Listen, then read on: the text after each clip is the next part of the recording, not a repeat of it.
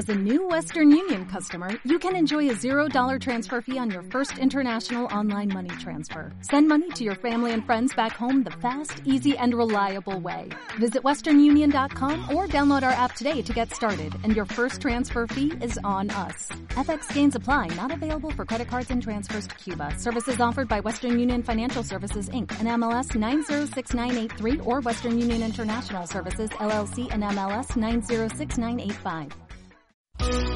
Come y Calla, el programa de entretenimiento en el que se habla de cocina con López y Aguinaga en RAI. Radio Andalucía Información. Mange y tais-toi. Come y calla.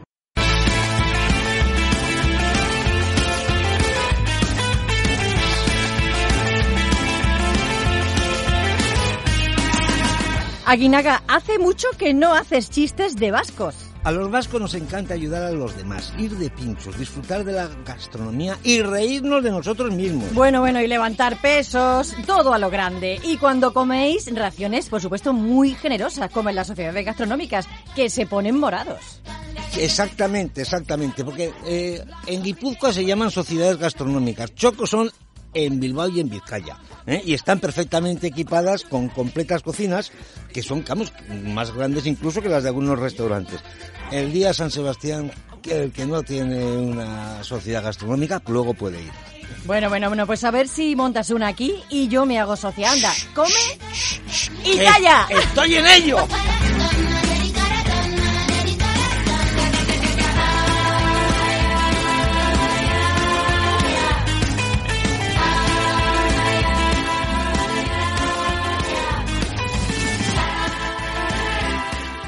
A mediados del siglo XIX, López, los trabajadores de Donosti se reunían en sidrerías y en tabernas.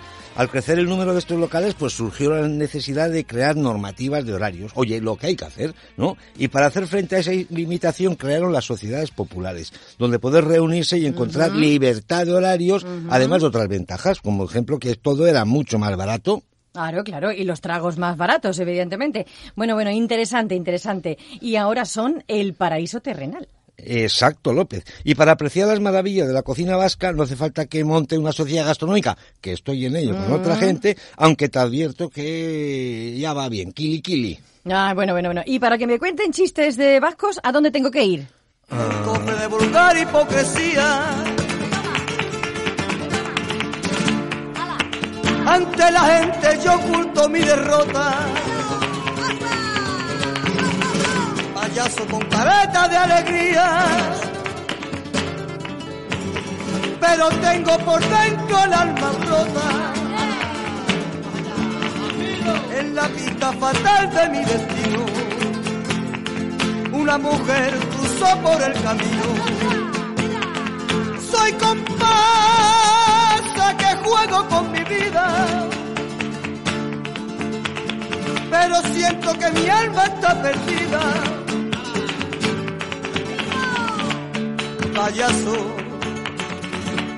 Soy un triste payaso. que oculto mi fracaso con risa y alegría que me llenan de espanto. Bueno, vamos a ver, Javi, ¿tú sabes chistes de vascos? Venga, cuéntame uno, que me encantan.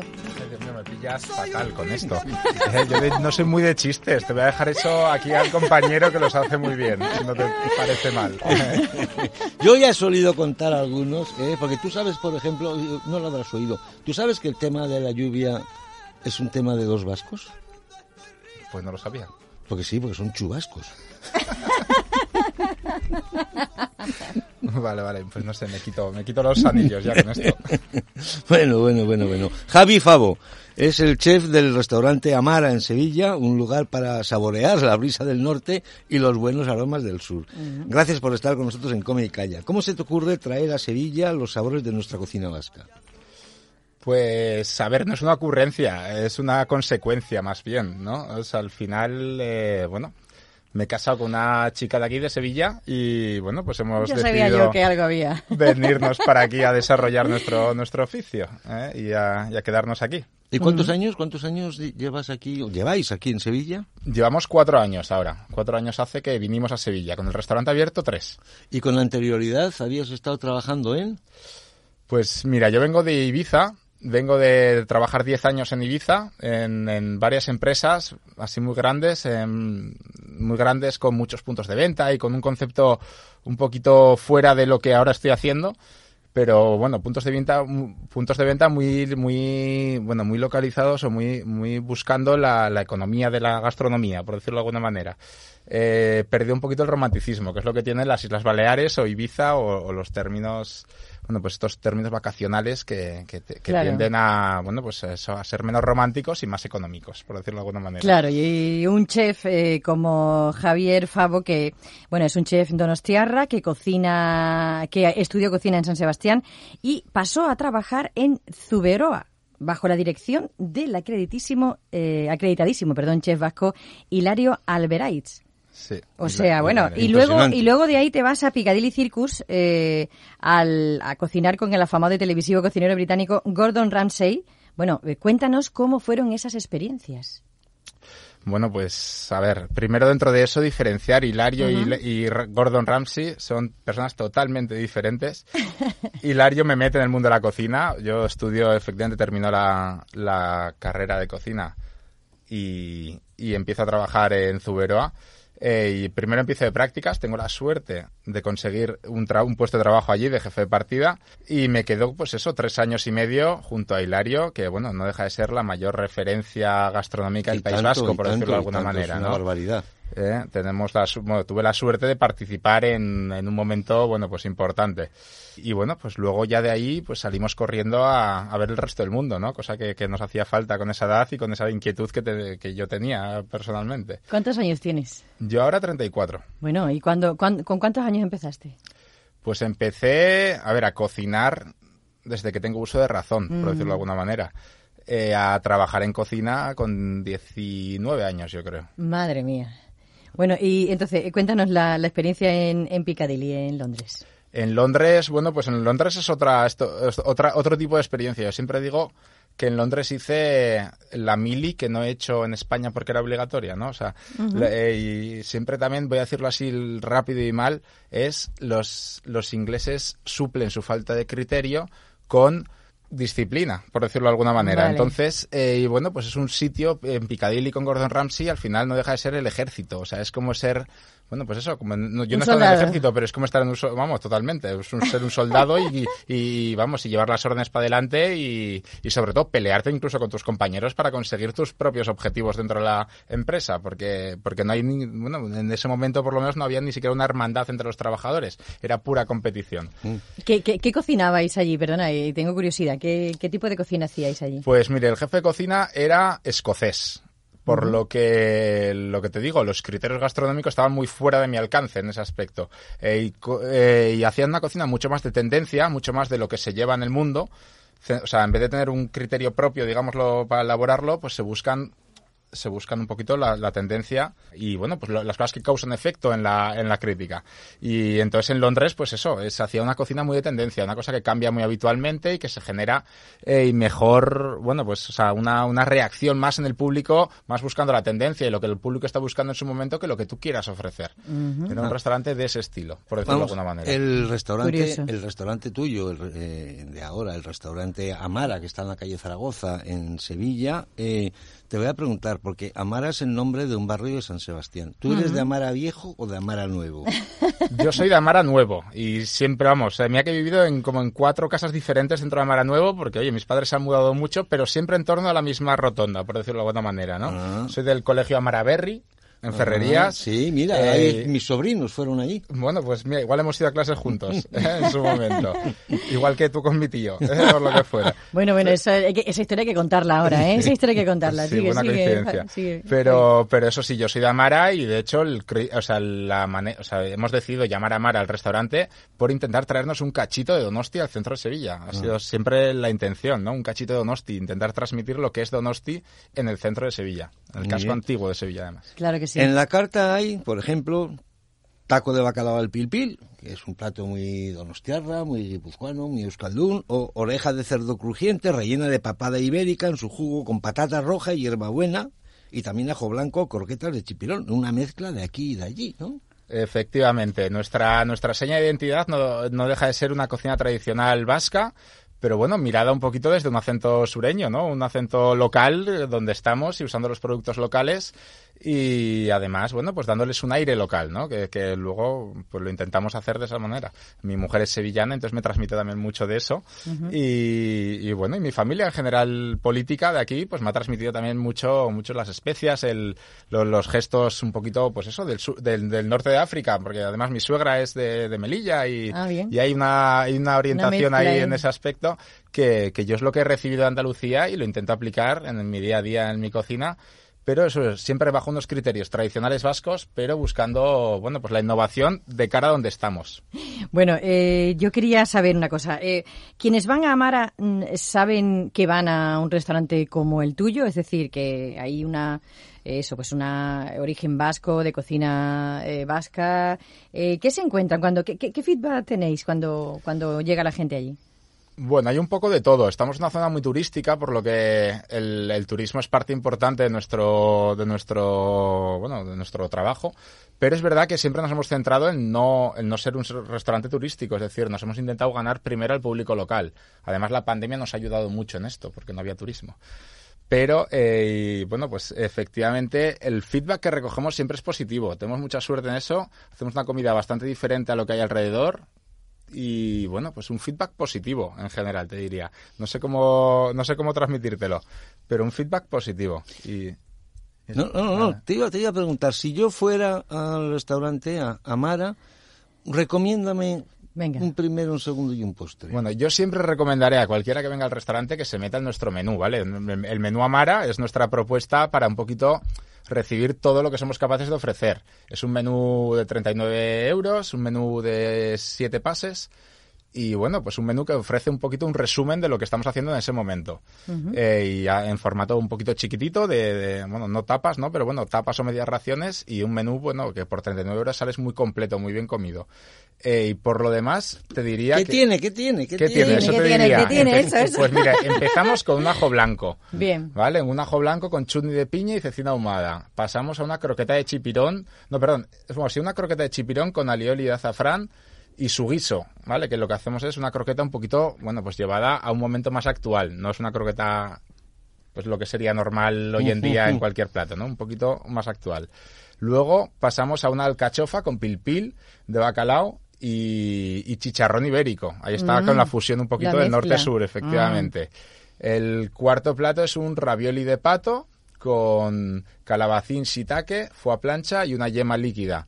Eh, y bueno, un platito un poquito ya mirando a unos conceptos un poco más desarrollados de cocina, ¿no? Por decirlo de alguna manera. Vale. Y luego terminamos con eh, o un marmitaco de marmitaco de atún. Oh, bien, eh, ahí bien, está bien. también ahí el carácter, un marmitaco de, Bien. de- de atún rojo con, con pimientos asados, en este caso, o una oreja de una oreja de cerdo crujiente rellena de papada ibérica en su jugo con una patati- con un pequeño puré de patata al lado.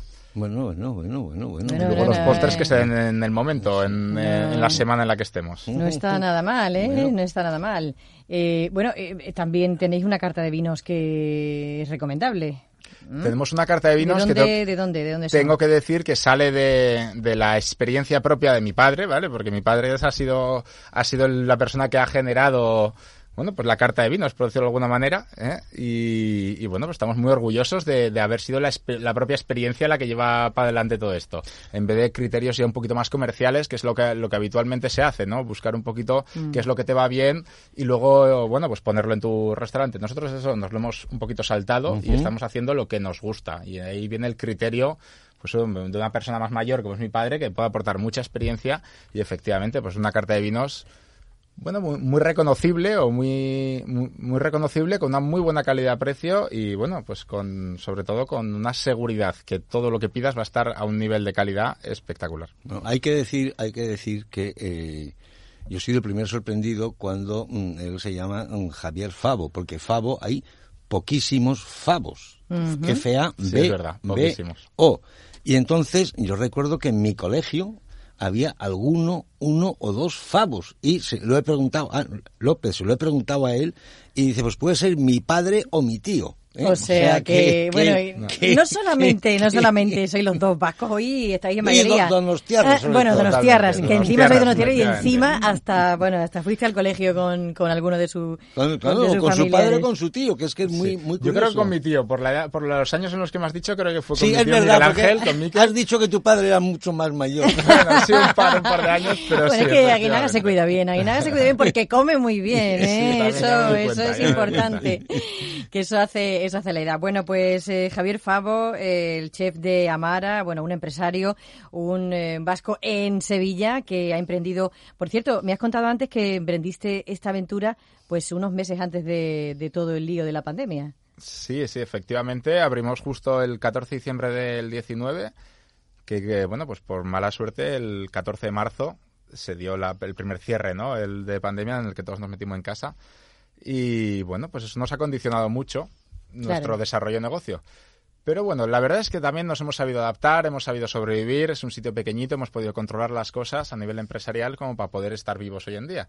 Y en eso también nos hace sentirnos orgullosos y nos ha marcado un poquito un camino en el que, oye, pues nos ha ayudado también esta falta de clientes, es esto, a, a subir la calidad, a dar un, bueno, pues a, elaborar mejor nuestra propuesta y hoy en día que otra vez está todo abriéndose y otra vez está todo, estamos como muy, muy listos para dar lo que realmente queremos y no estar condicionados ya ni por necesidades empresariales, ¿no? O, bueno, económicas, por decirlo de alguna manera, o, o, bueno, o esas, o, o una afluencia de clientes excesiva. Ya nos hemos ajustado a lo que nosotros queremos, que es lo importante. Muy bien. Recomiendo, recomiendo, según me cuentan, porque yo todavía no he ido, he de, he de reconocerlo, que mm, reserven, ¿eh? si alguien quiere que reserven, porque hay 20 sitios para comer exclusivamente. Sí, es verdad que Es trabajamos un 85% bajo reserva, porque bueno, es un sitio muy pequeñito, 20, 20 plazas para comer o para cenar por servicio y bueno, pues efectivamente la reserva siempre es bienvenida, porque si no, pues probablemente no se puede atender, así de sencillo. Bueno, pues, Javier Favo, Muchísimas gracias El por restaurante estar Amara. con nosotros. Además, aquí en el estudio, que te has venido para acá. Oye, gracias por estar en muchísimas Comicaya. gracias.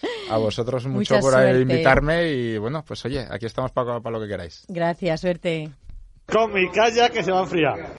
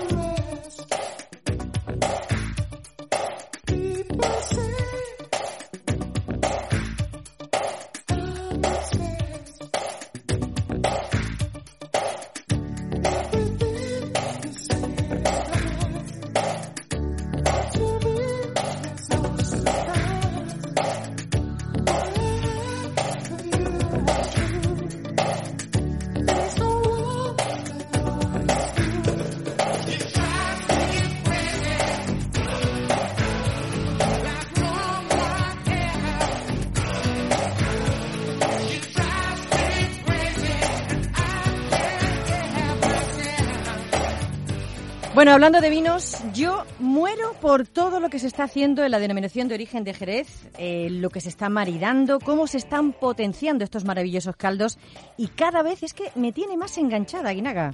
Pues si quieres aprender, nada mejor que el libro de los vinos de Jerez, que ha escrito César Saldaña, presidente del Consejo Regulador, eh, y es una obra en la que desde su dilatada experiencia profesional en el sector realiza, llamémosle, un colosal viaje de las múltiples facetas que conforman el rico universo de uno de los productos españoles más señeros. Desde luego. Bueno, César, muy buenas tardes y gracias por estar con nosotros en Calla. Hola, muy buenas tardes. Gracias a vosotros por, por tenerme. Claro que sí. Bueno, hay, hay una pregunta que te quería hacer la primera vez. Eh, ¿hay, una, ¿Hay una efervescencia de los vinos de Jerez? Bueno, hay una hay un interés renovado. El vino de Jerez eh, algunas veces me dice la gente, no es que están de moda. Bueno, yo no creo que sea una cuestión de moda cuando hablamos de un vino que tiene 3.000 años de existencia y al menos tres siglos continuados de, de un estilo muy muy muy marcado, ¿no? El vino de Jerez es un clásico y, lo que hay es momentos en los que parece que llama un poco más la atención y, yo creo que estamos viviendo uno de esos momentos en los que mucha gente, muchos buenos aficionados a, a los vinos y también muchos buenos aficionados a la gastronomía, ¿eh? porque creo que esa está siendo un poco la, clave, pues están descubriendo las posibilidades de, de los vinos de Jerez. Una guía para comprender unos vinos, la verdad que son únicos. Esta guía, perdón, esta guía tiene vocación didáctica tu libro. ¿Qué podemos aprender?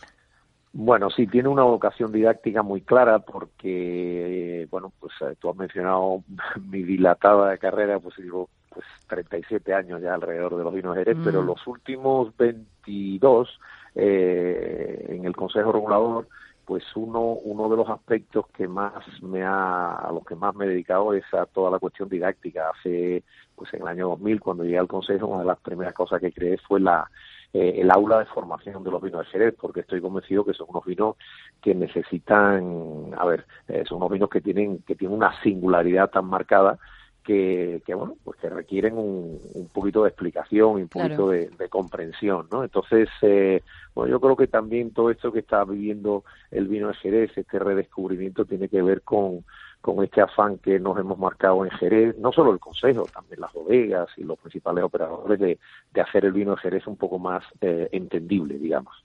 Sí, bueno, eh, yo eh, la verdad que estoy muy interesada en los maridajes, en esos maridajes maravillosos que se están haciendo porque, bueno, por ejemplo, en vuestra en la página web aparece eh, platos de arroz como el risotto o también platos japoneses como el sushi. Eh, por ejemplo, ¿qué, ¿qué, le va a un risotto y qué le va a un plato de sushi? Porque eso sí que me ha sorprendido. Mira, el, eh, verás, eh, efectivamente, el, el, la diversidad y la versatilidad, sobre todo que tienen los vinos de Jerez, pues lo, los hacen realmente fascinantes con la comida.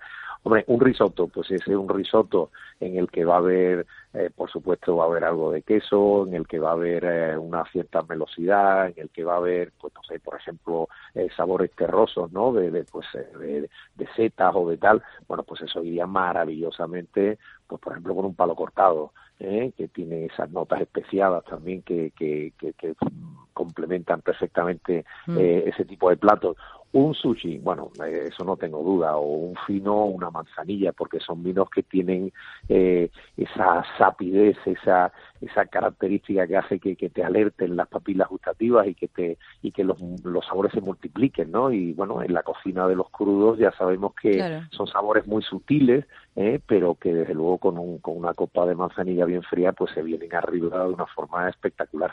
Es, eh, es que eh, no, no, no, es muy habitual, ¿verdad? Eh, por ejemplo, bueno, mm, yo supongo que debe ser complicado, ¿no? Introducir este tipo de vinos, por ejemplo, en un restaurante japonés. O en un bueno, ¿no? no, pero claro, es que es perfecto, es que son, es que va perfecto.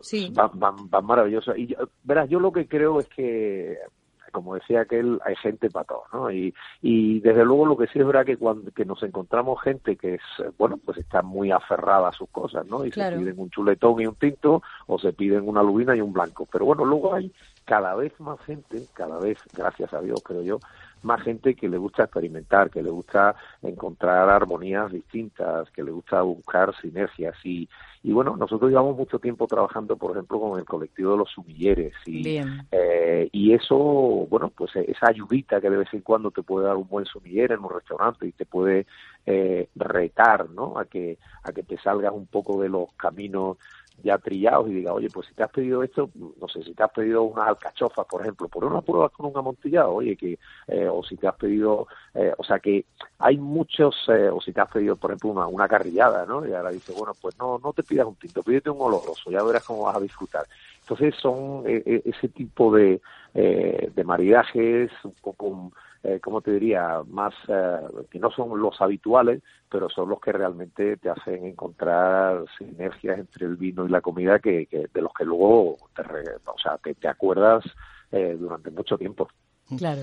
Yo fíjate, fíjate, César, te puedo contar una, una cosa muy curiosa, porque eh, por lo menos hace, hace años, hace unos cuantos años ya largos, en San Sebastián era, era costumbre, costumbre tomar un fino el día eh, de Nochebuena por la tarde y el día de Nochevieja por la tarde en los bares. O sea, era, era mu- una cosa muy normal. La gente pedía fino. Luego el resto del año no pedía mucho fino, pero durante esos días sí que se solía, se solía pedir.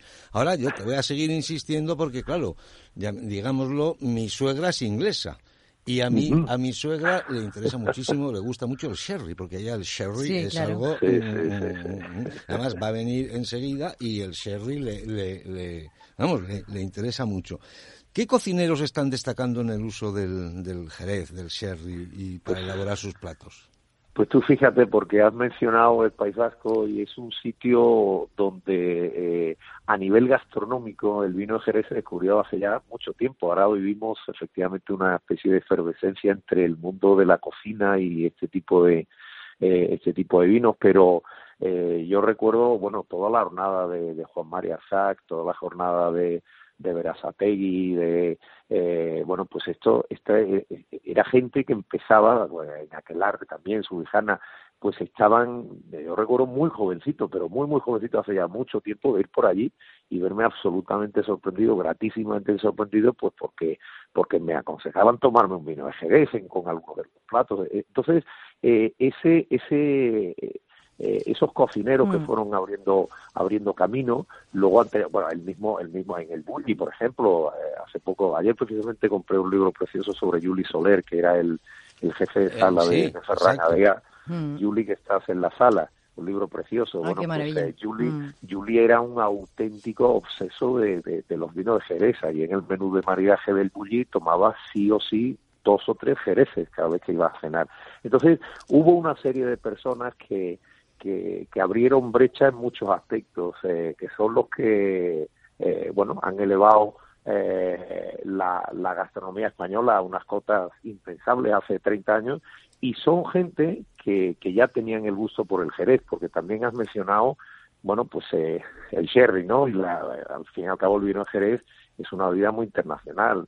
Eh, ojalá se conociera en España también el vino de Jerez como se conoce en La verdad es que sí, que es curioso ¿no? lo que decía Aguinaga, es cierto, sí, César. Mm. Entonces, como te digo así, aquí en España ha sido un proceso, digamos, de, de redescubrimiento y que ha venido en gran medida de, de la mano de, de estos cocineros tan tan impresionantes. Bueno, y de la mano de libros como el que acabas de publicar, César, que esperemos que tenga que tenga muchos lectores y que ayude Exacto, eso A, exacto. a reintroducir más todavía nuestro nuestros caldos Bueno, de una- Jerez. Es una modesta aportación, es una modesta aportación porque, bueno, a- a- luego eh, lo que pasa también es que el vino de Jerez tiene tantísimas facetas, ¿no? Porque Claro. no son solamente los distintos estilos o su uso en la gastronomía. El libro habla de arquitectura, habla de oficios, habla de historia, Bien. habla de, de, bueno, el Jerez al final es un es todo un hecho cultural, aparte de un vino. Totalmente. Pues César, muchísimas gracias, de verdad, muy ilustrativo. Y enhorabuena por esa iniciativa. Y adelante, que son grandes vinos. Y, y a seguir y no nos 30 des- años más. Venga, un placer. Como, poco, como, como los buenos vinos. Muchas bien, gracias. pues gracias a vosotros, un abrazo. Hasta pronto. Comparte mesa y mantel con un programa fresco como una lechuga. Come y calla. En Radio Andalucía Información. Bueno, nos vamos nos vamos cantando bajito, que a mí el vino me da por cantar. Bueno, pero volveremos a estar aquí la semana que viene. Eso sí, podéis escuchar el programa de nuevo y los antiguos en radio a la carta de Canal Sur Radio o en las principales plataformas de podcast. Solo tenéis que buscar Come y Calla Canal Sur Radio. También nos encontráis en redes sociales como Come y Calla Cesur. López, no me digas que no te has cogido algún día un bolillón. Hombre, eh, eh, no, bolillón, bolillón, bolillón, no me pises que llevo chanclas. Cántala, no te cortes. Bolillón, Bolillón, bolillón, bolillón, bolillón. Hasta la semana que viene. Bolillón, adiós.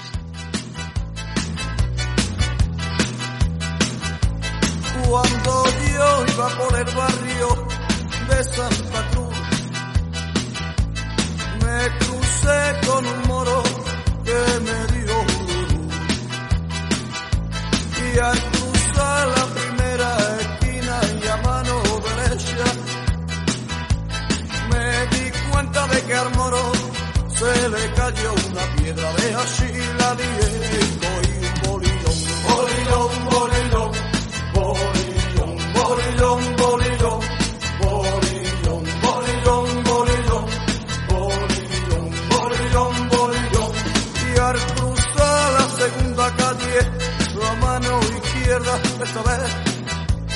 me di cuenta de que había otro amor que me dijo, venga usted por